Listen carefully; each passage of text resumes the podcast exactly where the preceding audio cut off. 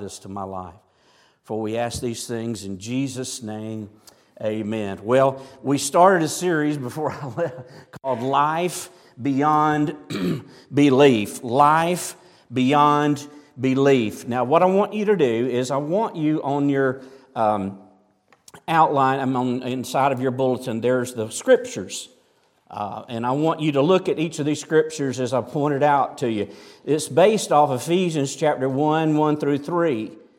Paul, an apostle of Jesus Christ, by the will of God, to the saints who are at Ephesus. That's why we call this the book of Ephesians. And who are faithful in Christ Jesus. Grace to you and peace from God our Father and the Lord Jesus Christ. Blessed be, there you go, Steve. Blessed be the God and Father of our Lord Jesus Christ, who has blessed us with every spiritual blessing. Look what it says, every spiritual blessing. Not a ton of spiritual blessing, every single spiritual blessing in the heavenly places, not on this earth, in Christ. Now, here's what I mean when I say life beyond belief, because some of you might not have been here. I know Cade and Gina weren't here the Sunday that I started this. But life beyond belief is talking about this. When you got saved, let's let this pulpit represent the day you got saved, okay? I got saved when I was 10 years old. I do not know the exact time of the year or anything, but I sure do remember the experience of the day that I got saved. And on that day, I put my faith completely in the death, burial, and resurrection of Jesus, how He paid for my sins, and He was my only hope, my only bridge to heaven. I got saved, but God didn't want me to just stay there like many Christians do. God wanted me, He had a new life for me to live beyond that initial belief. And that's what the book of Ephesians is all about. It's life beyond that Jesus has planned for you after your salvation. Now, this is what happened to the Apostle Paul. Paul was a man of faith. He was a Jew. He would be the equivalent of what we would call a doctor of theology. He had his PhD, so to speak, in the Old Testament scriptures. He knew the Bible backwards and forwards. He was a teacher. He was a great, astounding religious leader. But you know what? He was mixed up because he thought that when the Messiah would come, he would be this reigning, ruling king.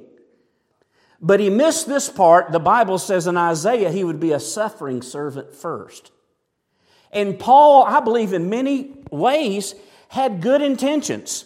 He didn't like this Jesus who showed up, who claimed to be the Messiah. Paul thought he was a false Messiah. Paul's like, where's our reigning king? Where's our ruling king that's going to kick all the Romans out of here? And this guy dies. And this cult in his mind rises up called the Christians, and Paul didn't like it one bit. And in his zealous behavior began to persecute the Christians. I mean, he was after them.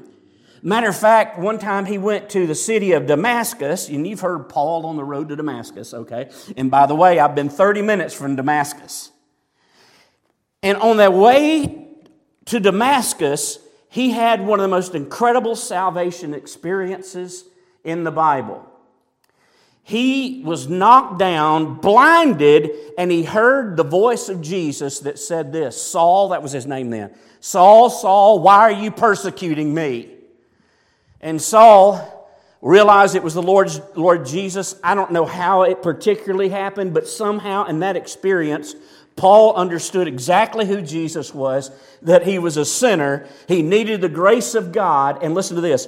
He realized at that moment he could not put his faith in his Judaism, in his religious pedigree, but he had to put his faith completely in the Lord Jesus Christ. You see, his faith was in the wrong place before. His faith was in the wrong place before. I remember at Green Hills Baptist Church where Gail was one of my youth workers back then. See there, Cade? I mean, she was my right-hand person back then. And there was a lady who came to church. Her name was Agnes Gaddy. Yeah, we had a...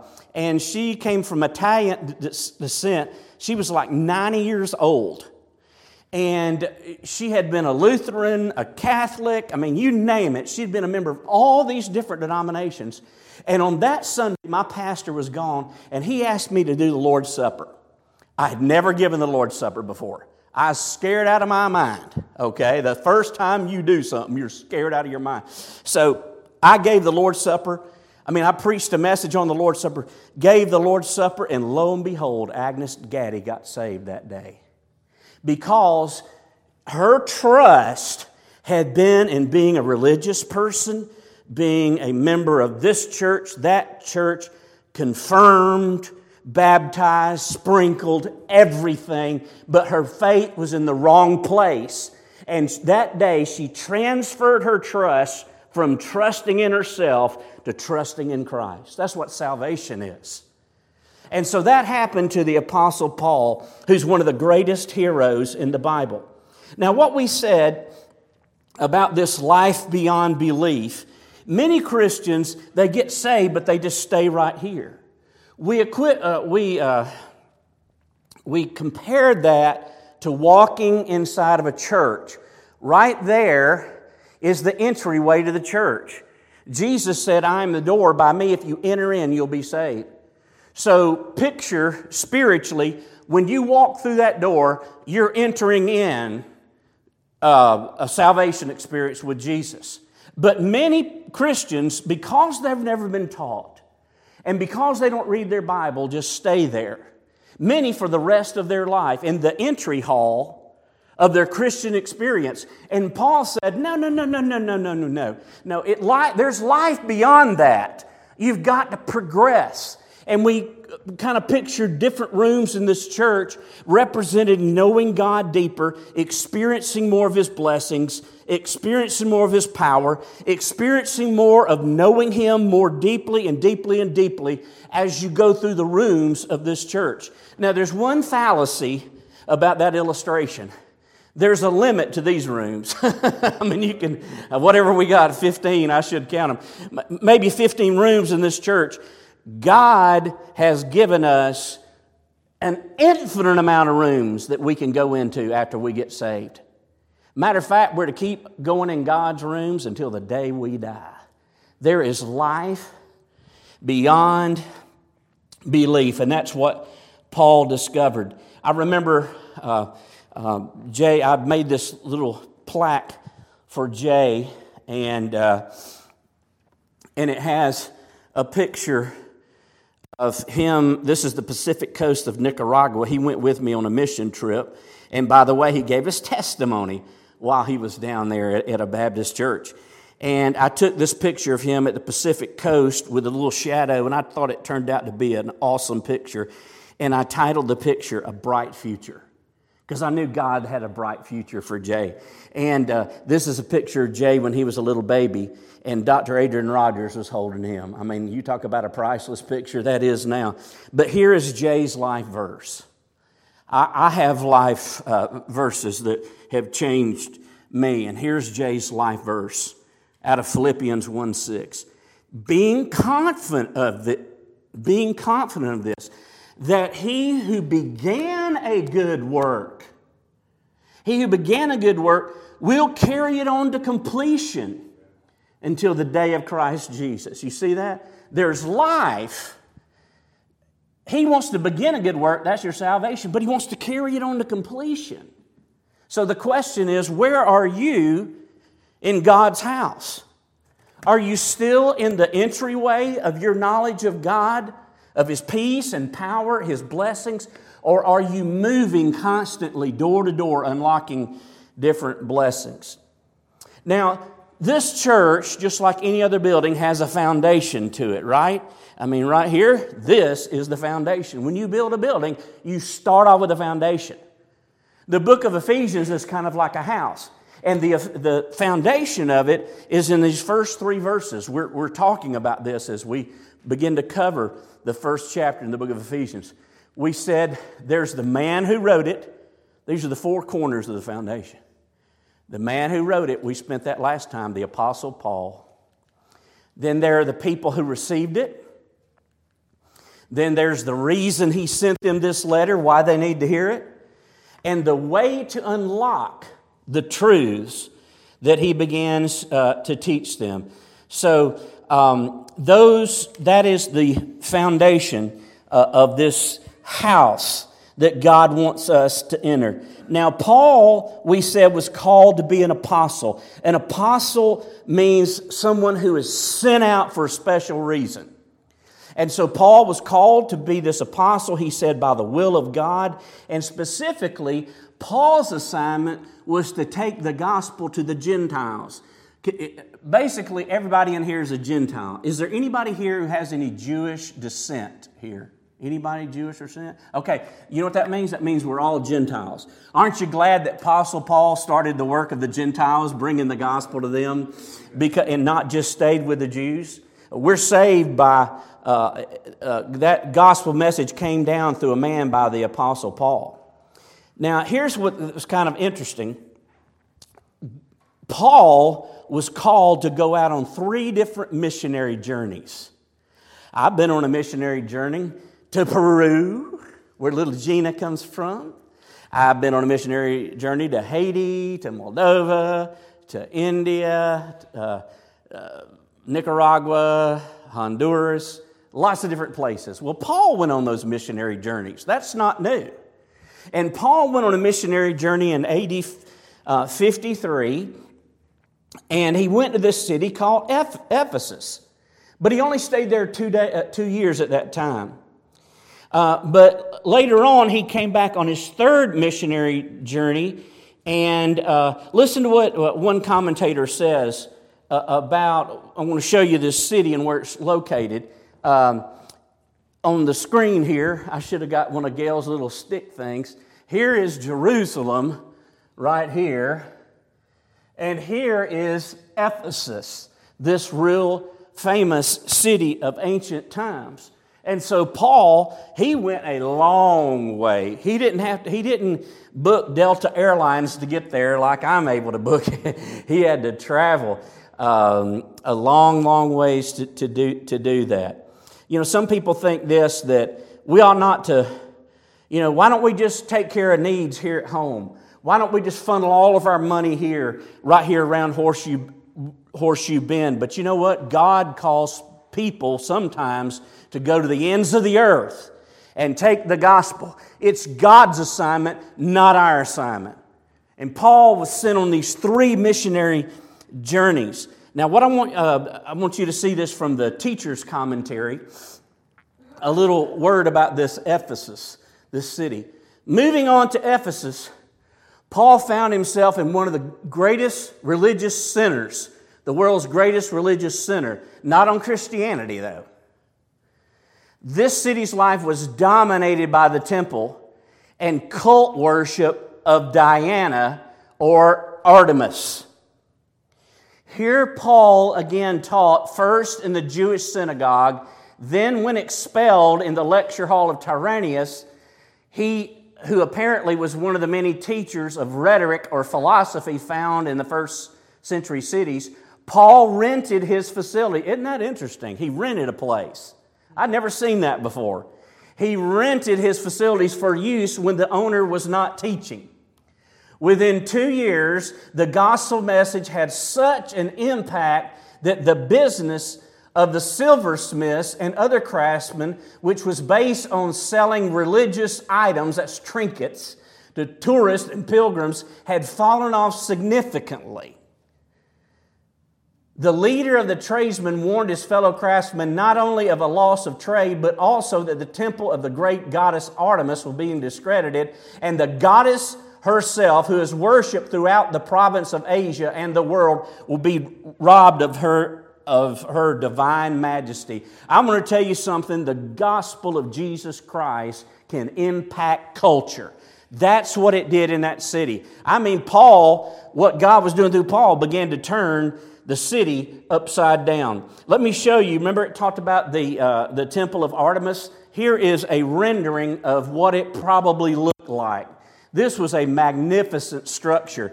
People would go there and bow before a statue of Artemis, and she was held as the high god of their region. Here's another picture of what Ephesus might have looked like based on archaeology of that day. This was not Franklin Baptist, Arkansas. This wasn't even Ash Flat or Cherokee Village.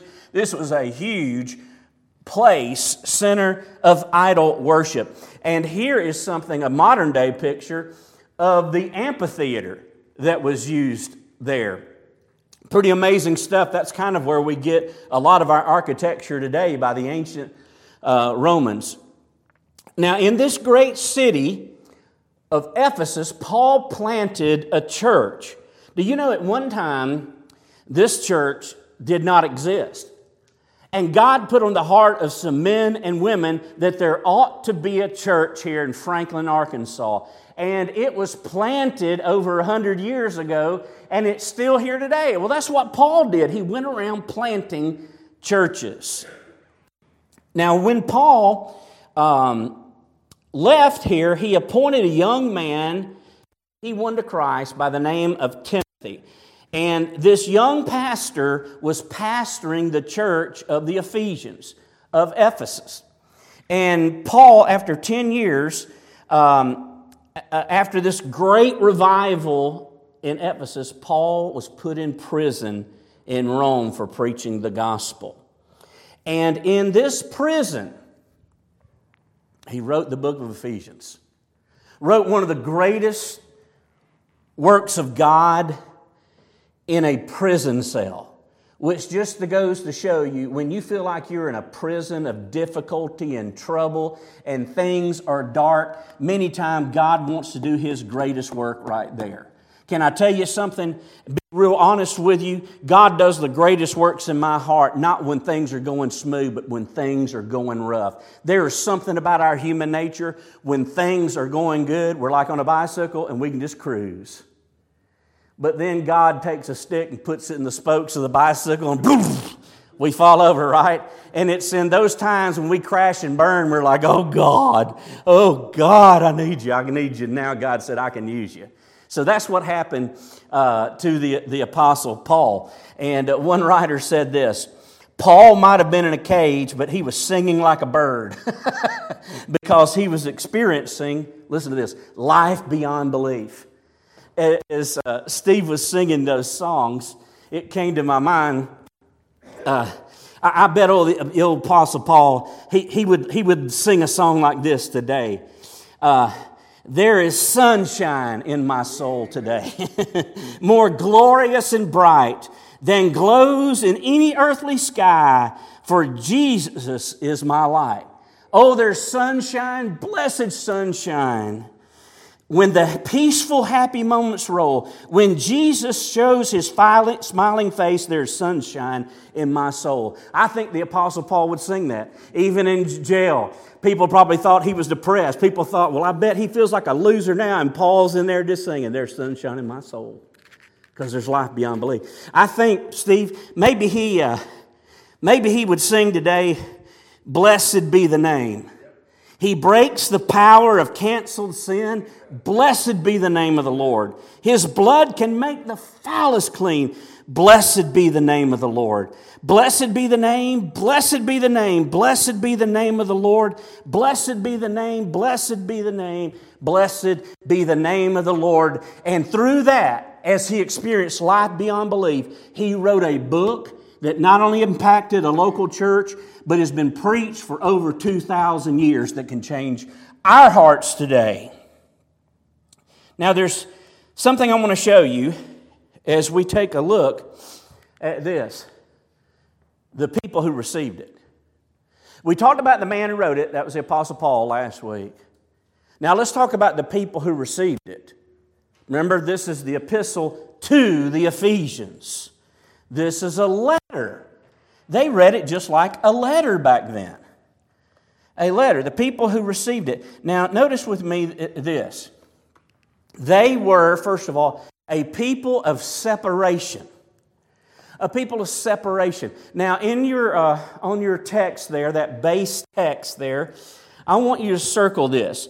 To the saints. Circle the word saints. who are at Ephesus. Now, the word saint does not refer, like within the Catholic Church, like Saint Patrick, right? You've heard of Saint Patrick. We celebrate that each year. Usually, I don't celebrate it this way, but usually with a lot of beer, and they dye the city of Boston's river green. And most people celebrate Saint Patrick's Day getting drunk. But Saint Patrick was a real man who carried the gospel of Jesus Christ to the country of Ireland. And so the Catholic Church decided to call him and name him a saint, Saint Patrick. There was a saint by the name of Francis, Saint Francis of Assisi. And so people have this wrong idea that the word saint means this superhero of church history. But that is not what the Bible talks about. Anybody who's been saved is a saint. The Bible says, listen to this, here's how I know that. Remember, Paul wrote a letter to the Corinthians who were a nasty bunch. It was a messed up church. They had sin, lawsuits, you name it. It had every problem imaginable in that church. And how did he start off the letter to the Corinthians? To the saints in Corinth. To the saints in Corinth. You may not act like a saint all the time, but if you got saved, you're a saint whether you believe it or not, and you'll always be a saint. Because once saved, always saved. So you know what you're looking at today? You're looking at Saint Jeff. Amen? Saint Jeff. Look, right here is Saint Stephen. Look, right there, because I know Alexis is saved. I woke you up, didn't I? She went, That's St. Alexis, okay? Now, back there is St. Dennis. That doesn't sound as good as St. Jeff and St. Stephen and St. Alexis, but there's old St. Dennis back there. Hey, St. Dennis, how you doing? He's waving at me right there. But the truth is, he is St. Dennis. Because if you're saved, you're a saint whether you act saintly or not. Let me show you what one writer said in the Bible exposition commentary. The word saint, here's what it means. It means one who has been set apart. It is related to the word sanctified, which means set apart. When the sinner trusts Christ as his Savior, he is taken out of the world and now he is in Christ. That's the repetitive phrase in the book of Ephesians. The believer is still in the world physically, but not of the world spiritually. I like this illustration. Like a scuba diver, he exists in an alien environment because he possesses special equipment. You have to have special equipment to go into the ocean or go into a deep lake. In this case, it's the indwelling Holy Spirit of God. Every true believer possesses the Holy Spirit, and it is through the Spirit's power that the Christian is able to function in this world.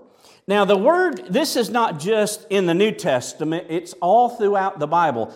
This idea of God's people are to be a separate people. Look in Leviticus chapter 20, verse 26 in your bulletin. I'm going to ask you to underline some things. The Lord said to those ancient Hebrews, "You must be holy because I the Lord am holy. I have, circle this, set you apart from all other people to be," circle this, "my very own." Do you get the idea? God said to the ancient Israelites, listen, from now on, you're to be different. You're to be set apart. You are in a new sphere from other people who are living at that day. That's what the word saint means. He called them to be saints. And of course, in the New Testament, look at 2 Corinthians 6:17. Remember who he's writing it to here. He's writing to a church that's playing footsie with the world and footsie with the devil. And he says this in 2 Corinthians 6:17, "Therefore," underline this, "come out." That's that idea of being from their midst, and underlining this, be separate, says the Lord, and underline this, do not touch, don't cross the line, what is unclean. And then, look what he says here, I will welcome you, underline that. So you see that? God says, listen, when you got saved, you are no longer what you were. I have called you aside, and now you're my possession, and I want you to progress through this life and be separate from the world around you. Now, what I want to do is I want to show you, as we continue in this message, 3 ways in which we're to be separate from the world. Can I use the phrase, 3 ways in which we're to be different from the world? I heard someone say this, I like it. You have to be different to make a difference. We have to be different from the world if we're going to make a difference. And so, look what we see here. First of all, we're to be different from the world in its values. In its values. Value, of course, is what they deem is important. Now look in Matthew 6, 32 through 33. And Jesus is talking about people who are concerned about what are we going to eat? What are we going to wear? And they're worried about all this provision. And here's what God said to the believers. Matthew 6, 32 through 33. Why be like the pagans, that's the unsaved, who are so deeply concerned about these things? So their heart is on the things of this earth that they need. Your heavenly Father already knows your needs, and He will give you all you need from day to day if you live for Him and make the kingdom of God your primary concern. And so lost people are concerned constantly with the things of this earth. And the Bible says, as Christians, we're to be concerned about the things of heaven, the afterlife, prophecy, the end times, all those kind of things. That's where our head ought to be. All right, now take a look here. Listen to this. I wrote a few things down. The world says, in which we live, here's the philosophy of the world. The world says, live for self. Get all you can and sit on the can. Amen? I mean, that's what the world teaches, just live for self. But yet the Bible teaches, die to self and you'll truly live. The world says, live the American dream. The Bible says, live for the will of God, whether you get the American dream or not. The world says, get even.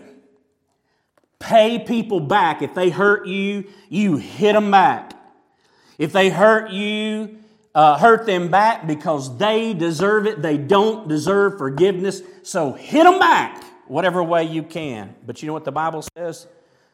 The Bible says, forgive them 70 times 7. That's 490 times. That does not mean on 491, then you can sock them. It means that you're just to keep on forgiving them, keep on forgiving them, keep on forgiving them. We are to be different in that way so people can see it. So is that your values? Are your values what you deem to be important, the things of this world? Or the things of God. We're to be different from the world's values. Then we're also to be different from the world's behavior. Not just what we think is important, but in the actual way we act. We saints need to act saintly. All right, look at what the Bible says in Ephesians 4:17. With the Lord's authority, let me say this, live no longer as the ungodly do, for they are hopelessly confused. That is, their mind is twisted because of their fallen nature. And God says, Paul says, don't live like you used to live. Your behavior ought to be different if you are a Christian. Deuteronomy 18, verse 9. God tells the ancient Israelites, when you arrive in the land the Lord your God has given you, be very careful, watch this, not to imitate the detestable customs of the nations living there. And so in those nations, there was idol worship, there was homosexuality, there was lesbianism, there was even baby sacrifice in those things. There was even, God forbid, you think our world is bad? In those nations back then, there was even bestiality. As Solomon said, there's nothing new under the sun. This is a wicked place. And God's told them, don't do those things because I want you to be different. I want you to be a set-apart people. I want you to be saints. So when those people in those nations look at you, they're like, they are a different people. And you know what happened to them so often? They started imitating the people around them. They started bowing down to idols. They started burning their kids in a sacrifice. They started doing all these detestable things of the land. You know what God had to do? God had to chastise them so they would go back and be a separate people. And that's what God wants to do in our lives. You know, one of the things that we tried to do when we were raising my son, Jay, was we tried to let him meet godly men and telling him, these are the real heroes. People like Adrian Rogers, and say, these are the real heroes. Jay used to listen to a guy named Joseph Stoll. I don't know if you remember him on the radio. We actually met him one time. I got a picture of Jay and Joseph Stoll. Jay has met John MacArthur. I got a picture of Jay and John MacArthur. Okay, and Jay liked to listen. He started listening to a man by the name of Tony Evans. I don't know if you ever heard of Tony Evans. How many of you heard of Tony Evans? Anybody heard of that? Okay, he's a black preacher, awesome preacher on the radio, and I'll never forget when Jay was 5 years old, we got him a cassette tape set of Tony Evans sermons, and I'm telling you, here's what he did. Tony Evans! He got that for Christmas. You know how we did that? Because we didn't want the idols and the heroes of his life to be ungodly people. We wanted the heroes to be godly people. Can I tell you something that's really important? The heroes of many of today's kids are some ungodly sports figure or ungodly rock star or ungodly actor. That's their heroes. And can I tell you something? Let me tell you this. We ought to put before them godly heroes. That's why, Cade, you'll like this. Youth workers are very important because they need to see examples of the Christian life. They need to see role models. They need to say, so-and-so is my hero. And people up close like that can make a much greater difference than people far away like rock stars and stuff like that. So it's very important that people see the behavior of someone who's a godly person. And so we're to be different than the world's behavior. Look, here's why we're to set up godly people in front of us and godly examples. Look at what the Bible says in Psalm 115:8. Those who make idols will become like them, everyone who trusts in them. Whatever you see is a hero in your life, you will become more and more like that hero. And so that's why we got to have godly heroes, so that they can show us that we're to live different from this world. Now, finally, I want you to see this. We're to be different than the world's speech. We're to talk differently than the world. We are to say things and react differently in our speech from the world. You know what the world says? The world says when somebody does you wrong, then you just criticize them. Can't believe they did that. When you don't like somebody, what do? You talk behind their back. And you're acting like the world. When you're at the store and the line is too long, you complain. When you don't get your way, you make a big stink about it. That's the way the world talks. The Christian ought not to talk that way. I remember when I lived in Calhoun, Georgia, there was a local bank there, and this time the bank made a mistake. Usually, you know how it is when you're like your checkbook and balancing, and you think you've got a certain amount of money, and the bank said, "No, you don't have that. You're 150, 200 in the hole," and you're like, "Ah!" And so you check. You're like, "That ain't right. That ain't right." And so you check your bank account, and you discover, well, they're right. Usually, they are right. But one time, something happened that was the complete opposite thing. The bank cheated me out of $150. I forgot what the specific thing was, but they made a mistake. I could prove it, that they shorted me $150.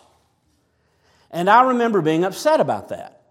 And I remember, bless God, I'm going to go in there and straighten them out. I'm going to tell them, "You owe me $150. I can prove it." But it was like the Holy Spirit said to me, "You can win this battle, but you'll lose your testimony." And so I just decided to take the hit. You know, I'm like, "Well, Lord, my Christian testimony is more important than me getting in their face and telling them how they're wrong and how they owe me $150. Because at first they said no, they didn't. And so I was going to go back and I was going to prove that I was right. But the Lord just told me, "Back off. It's not worth your testimony." Now watch what happened here. They cheated me $150. Keep that number in your mind. $150. Not long after that, I did a wedding. And usually when you do a wedding, the bride's family, usually the bride's dad will come over to you and he pulls something out of his pocket. And preachers begin to say, "Oh, hallelujah, I see something coming out of that pocket." Okay, he shakes your hand, and in that hand is a check, usually, okay? And so I'm real spiritual. Here's what I do. "Oh, thank you. Thank you, brother. I appreciate it. Not expected, but certainly appreciated." Put it in my pocket, walk around like nothing's ever happened. I get in my car and let's see what that check says. All right, so they gave me a check of appreciation. But then, this was totally uncustomary. Never happened before, never happened since. The father of the groom came up to me and put some money in my hand, and it was $160. I believe with all my heart, because I obeyed the Lord and didn't get my mouth involved in it, God rewarded me. He not only gave me he not only paid back the $150, he gave me $10 more. God paid me back with interest. Amen. You know, amen? And so God says we're to be different in our speech. Now here's what I want to ask you. Look at Colossians 4:6. "Let your speech always be with grace, as though seasoned with salt, so that you will know how you should respond to each person." Look at Ephesians 4:29. "Do not let any unwholesome talk come out of your mouths, but only what is helpful for building others up according to their needs, that it might benefit those who listen." Can I tell you, and be honest with you, my values are different than the world's values.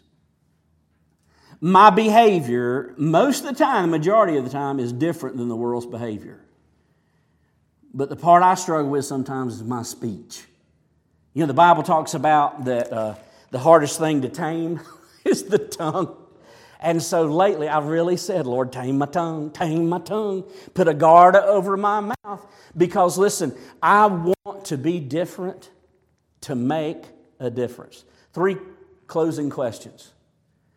Are your values, the things you consider very important, different than the world's values? Is your behavior, the way you act and treat other people, different than the world's behavior? Is your speech, the way you talk, different than the world's speech? Now, why is God so concerned about this? That our values are different, that our behavior is different, that our speech is different, because He wants us as saints to act saintly. And when we act saintly, guess what Jesus said? Let's look at that last verse there, Matthew 5:14-16. "You are the light of the world, A city set on a hill cannot be hidden, nor does anyone light a lamp and put it under the basket, but on the lampstand, and it gives light to all who are in the house. Let your light shine before men in such a way that they may see your good works and glorify your Father who is in heaven. You ever heard that little song, This Little Light of Mine, I'm going to let it shine? It won't shine if you have the world's values, if you have the world's behaviors, if you have the world's speech. You are putting your light under a bushel so nobody can see it.